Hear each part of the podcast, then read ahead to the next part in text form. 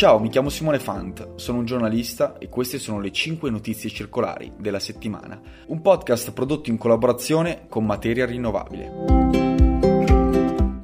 Apriamo la puntata con una notizia che ha girato il mondo e mi riferisco all'annuncio dato dal Dipartimento d'Energia statunitense sulla prima reazione a fusione nucleare con un bilancio energetico positivo. Dopo circa 50 anni di promettenti esperimenti sulla fusione nucleare che sono falliti oppure rimasti incompleti, i ricercatori statunitensi della National Ignition Facility in California hanno confermato un importante passo avanti sui test di fusione che mai prima era stato raggiunto. Il risultato storico è stato quello di ottenere più energia da una reazione di fusione nucleare rispetto a quella impiegata in partenza per innescare questa reazione. Da una parte la fusione nucleare apre a promettenti scenari in termini di produzione di energia pulita, potenzialmente in quantità illimitate, e inoltre le reazioni non producono scorie radio- radioattive. Dall'altra però la tecnologia, nonostante il grande clamore mediatico, è considerata tutt'altro che pronta per essere messa in commercio e per sperare poi che le centrali a fusione nucleare possano sostituire l'energia fossile in tempi brevi la strada della fusione nucleare verso una produzione energetica a zero emissioni, abbondante e a buon mercato è ancora lunghissima. Tanti gli ostacoli tecnologici, logistici, ma soprattutto economici. Per avere un'energia costante a buon mercato dovremmo aspettare decenni, ha detto Kim Badil, il direttore del laboratorio nazionale Lawrence Livermore, dove sono stati fatti questi esperimenti.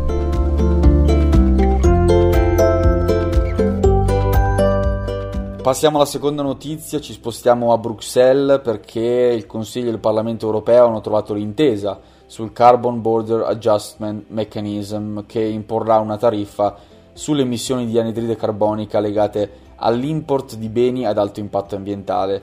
Questo meccanismo prevede una sorta di carbon border tax, cioè una sorta di dogana sul carbonio, e ha l'obiettivo di evitare che le emissioni di prodotti ad alto impatto carbonico sfuggano in qualche modo al sistema del chi inquina paga regolato dall'ETS, l'Emission Trading Scheme, e che quindi le aziende, spostando la produzione all'estero, rilocalizzino queste emissioni rischiando quindi di annacquare gli impegni climatici europei e quindi creando anche una concorrenza sleale all'interno del mercato. L'ETS è quel sistema che regola gli scambi di quote di emissioni tra aziende per settori come quello energetico e aeronautico ad alto impatto emissivo, queste aziende possono rilasciare solo un tot di emissioni e se sfiorano il tetto devono pagare appunto le loro quote tramite anche scambi di certificazioni. Operativo da ottobre 2023, il Carbon Border Adjustment Mechanism riguarderà una serie di prodotti specifici in settori, eh, come dicevamo prima, ad alto impatto. Si tratta di ferro, acciaio, cemento, fertilizzanti, alluminio, elettricità ed è stato aggiunto anche l'idrogeno, tutte queste aziende che importano questi beni dovranno acquistare certificati per coprire le emissioni di CO2 in essi incorporati, a meno che non si dimostri che siano già state contabilizzate dalla legislazione sul clima del paese da cui arriva il prodotto.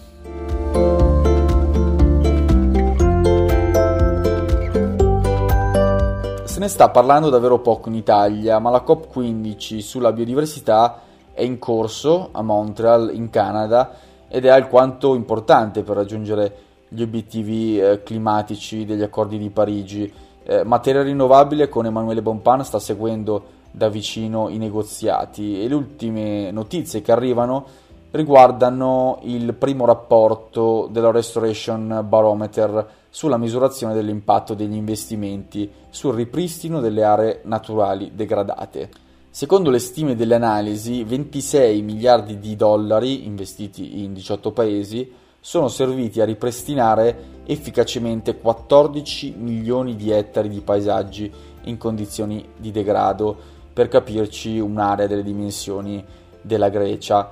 Il Restoration Barometer è uno strumento di reportistica creato per monitorare i progressi degli impegni sulla rigenerazione ambientale. Questi impegni attualmente prevedono di ripristinare almeno 48 milioni di ettari entro il 2030.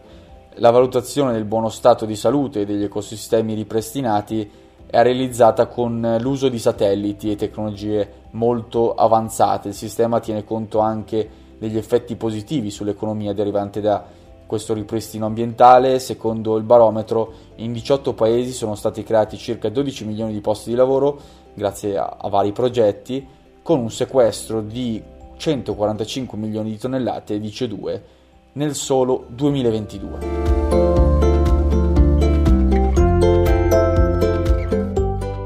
Restiamo sul tema della biodiversità con la quarta notizia perché proprio in occasione della COP15 sulla biodiversità l'Unione Internazionale per la Conservazione della Natura ha rilasciato una nuova versione della Red List of Threatened Species, il più completo inventario delle specie a rischio di estinzione a livello globale. Stando a quanto annunciato, questa lista rossa comprende circa 150.000 specie, di cui oltre 42.000 molto vicine all'estinzione, alla scomparsa. E non si parla soltanto di terraferma ad essere in pericolo, sono soprattutto le piante e gli animali che popolano gli ecosistemi marini. Dugonghi, molluschi, abaloni e coralli pilastro ora sono sorvegliati speciali. Se volete approfondire questa notizia, la trovate sul sito di Materia Rinnovabile.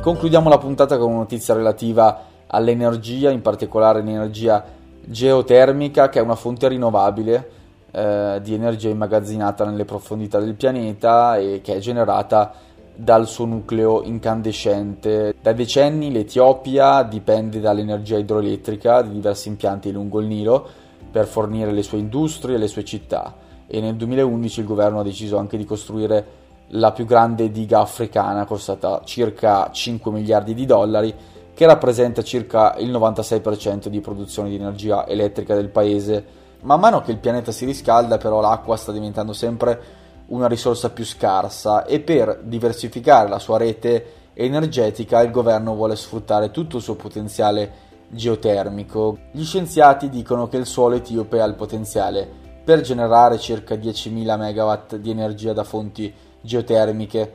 E questa era l'ultima news della puntata. Le 5 notizie circolari tornano settimana prossima con altre novità, soprattutto tenendo d'occhio la COP15 sulla biodiversità. A presto!